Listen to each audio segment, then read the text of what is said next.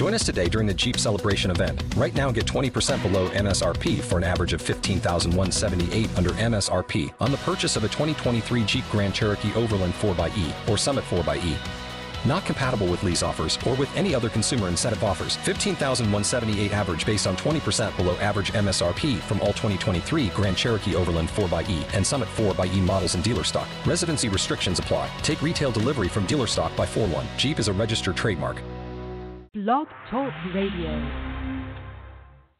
Good morning and thank you for joining us today for Live Dharma Sunday. Please note that if you have called in to listen to today's broadcast, that all lines have been placed on mute to avoid background interference. If you're listening from any of our Bright Dawn sites, note that it is not necessary to call in. You may have to wait a second or two for the loading and buffering process to complete, but if there is still no audio, please refresh your page. For more information about Bright Dawn and its activities and links to our social media sites, please visit brightdawn.org. Once again, thank you for listening to Live Dharma Sunday and enjoy the talk.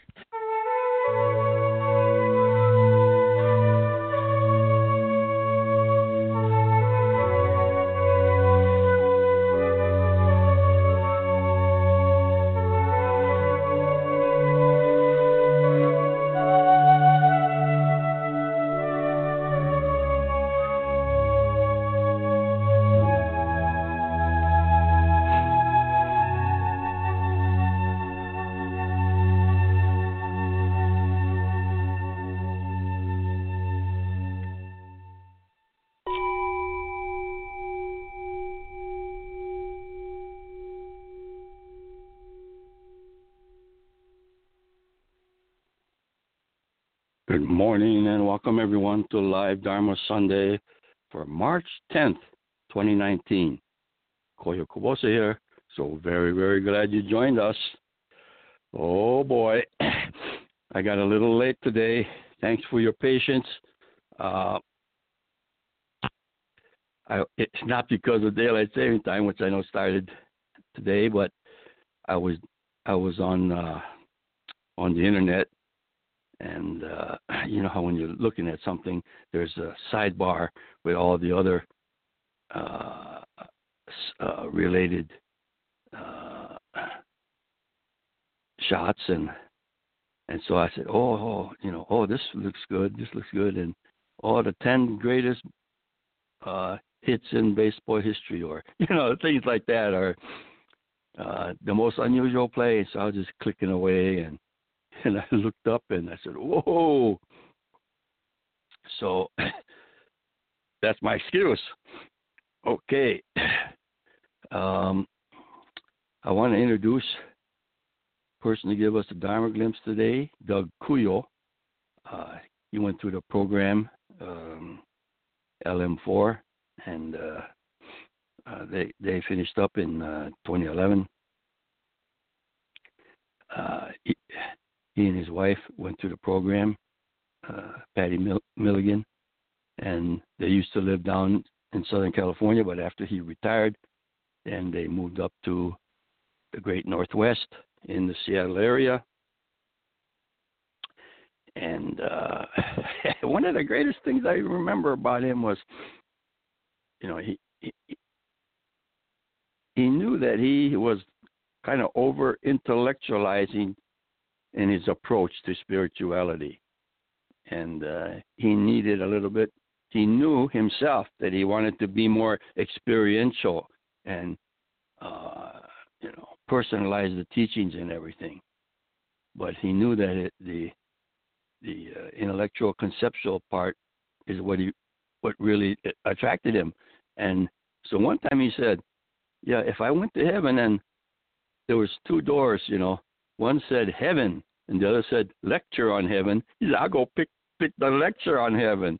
I thought that was a classic kind of a comment. But uh, I know that he and his wife uh, really support each other in terms of applying the teachings in everyday life. And in fact, when when we started on our late ministry program, uh, having a, a practicum at the end of almost two years, and then we might have about a two month practicum every week. Practicum means mm, uh, some kind of a, a daily, everyday practice.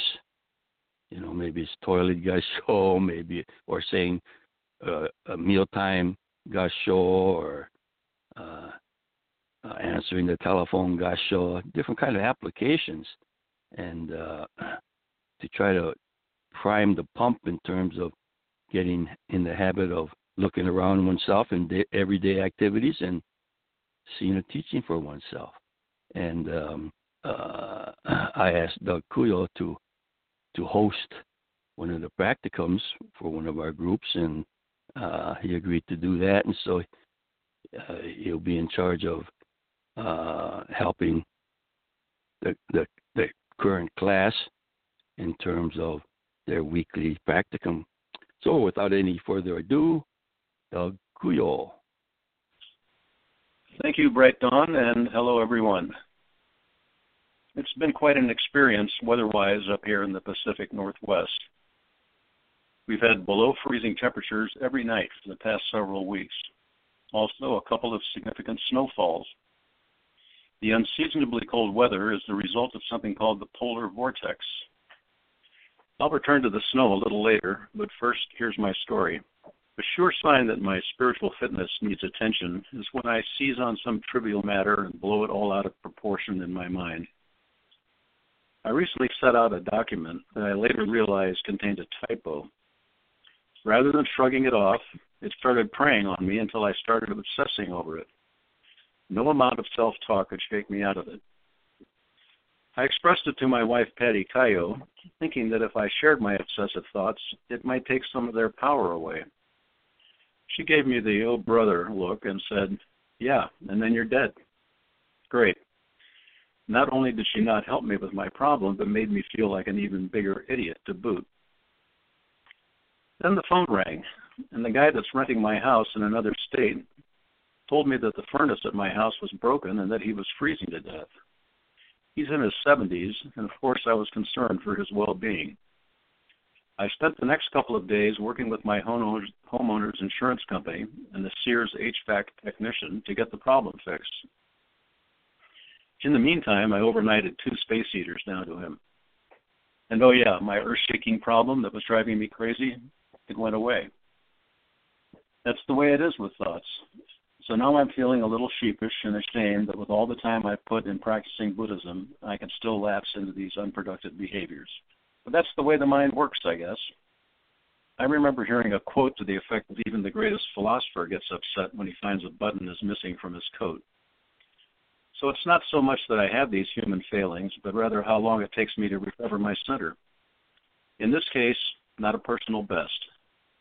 But on the other hand, there was a time when my mind had complete control, which led to extended periods of anger, fear, and resentment. Things are better now. I had a boss who liked to use the expression walk the dog backwards, by which he meant, I think, to deconstruct the plan and see if it makes sense. Looking backwards on my spiritual path gives me hope and encouragement to keep going. Back to the snow. Our two dogs are having the time of their lives romping around in it. Just for fun, I would make a snowball and, after getting their attention, throw it across the yard, saying, Go and get it.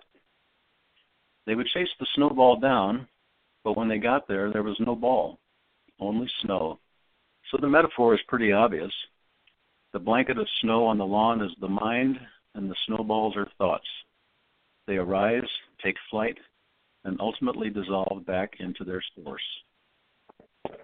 Thank you for listening. Thank you. you know, when you when you mention a snowball, uh, I remember when I was uh, on the ministerial staff at the Buddhist Temple of Chicago, and I just love to give uh, Dharma talks for the children. You know, um, we would do that, and then they, they'd uh, uh, offer incense, and then they go off to classes, separate uh, age-related classes, and then the adult service continues. Um, but I could be very creative and wild, so to speak, in the Dharma talk for children, and of course, all the adults we like it too. But uh, one time in the wintertime, there was snow on the ground. This is in Chicago. And I started talking about, oh, here's a snowball. Look at this. And uh, I had a real snowball uh, in a in a kind of a bowl. I also had a crushed piece of paper, white paper, crushed up, rolled up into a ball shape, you know, and I had that in, in hidden in the bowl. And so when I I said, well, let me look at this uh, snowball again. And I reached in, and instead of grabbing the snowball, I grabbed this uh, ball of paper and I threw it up into the air. Um, and it came down in the central aisle. But of course, there was no splatter of snow and water because it was a paper ball. And I was talking about how we ex- expect things to happen certain kind of ways, you know, and uh, uh, so using snow in Dharma talks uh, uh, was kind of fun. I, I remember doing other kinds of tricky things, uh, corny things, if you will, in uh, Dharma talks for the children, and when uh, the labels of like a polar vortex and uh, you know vortex we went to sedona arizona and that had a, a, a reputation as being a, a, a spiritual spot a place. And uh now i don't know how this happened. I could suppose i I suppose I could Google vortex in Sedona. But certain places, they say, oh, you could really feel something spiritual in this sacred spot. Okay, and they call that sacred spot a vortex. Okay, and of course it was commercialized and and, and uh, brings tourists to the area, so they hype it up. Okay, um, there's an element of yeah, hey, there's vortexes in this area, and sort of like the mystery spot, you know, which was the classic cultural thing where uh strange phenomena happens here. You you might be driving along and see mystery mystery spot, and, you know, laws of nature do not apply, and for example, they had a little uh, runway of a piece of board a groove in it, and they would put the ball at the top and or in the middle, and it would look like it would roll uphill. But it was because of the way the room was slanted and everything. Uh, it throws your perception. It's a perceptual illusion. Okay? But they did these kind of things with a mystery spot. You said, "Oh, you know, it looks like this ball is rolling uphill," and things like that uh, immediately when I heard about the first, you know, it's a relatively new term, vortex.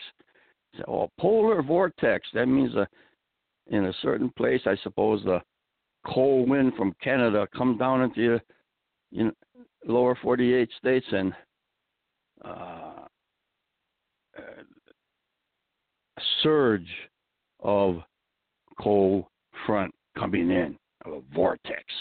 Okay? And so I thought, hey, how about a Dharma vortex? Yes, we could create a Dharma vortex in our everyday activities by through our awareness, through our practice, spiritual practice, and create a little kind of a, like a concentrated force uh, uh, uh, where we are. Okay, it could be any place. It could be sitting on the toilet, in the kitchen, in the car, okay? And we could create our own Dharma vortex, okay? By our uh, sincerity and our uh, motivation, by our awareness. And uh, so I was reminded about that in terms of the the cold weather that has been going on and the uh, wind chill factors and the snow so that was a topic for today. That's all for today's broadcast. Till next time, keep going, and you have a wonderful day. Thank you. Join us today during the Jeep Celebration event. Right now, get 20% below MSRP for an average of 15178 under MSRP on the purchase of a 2023 Jeep Grand Cherokee Overland 4xE or Summit 4xE. Not compatible with lease offers or with any other consumer incentive offers. 15,178 average based on 20% below average MSRP from all 2023 Grand Cherokee Overland 4xE and Summit 4xE models in dealer stock. Residency restrictions apply. Take retail delivery from dealer stock by 4 1. Jeep is a registered trademark. Waiting on a tax return? Hopefully, it ends up in your hands. Fraudulent tax returns due to identity theft increased by 30% in 2023. If you're in a bind this tax season, LifeLock can help. Our US based restoration specialists are experts dedicated to helping solve your identity theft issues. And all Lifelock plans are backed by the Million Dollar Protection Package. So we'll reimburse you up to the limits of your plan if you lose money due to identity theft. Help protect your information this tax season with LifeLock. Save up to 25% your first year at LifeLock.com slash aware.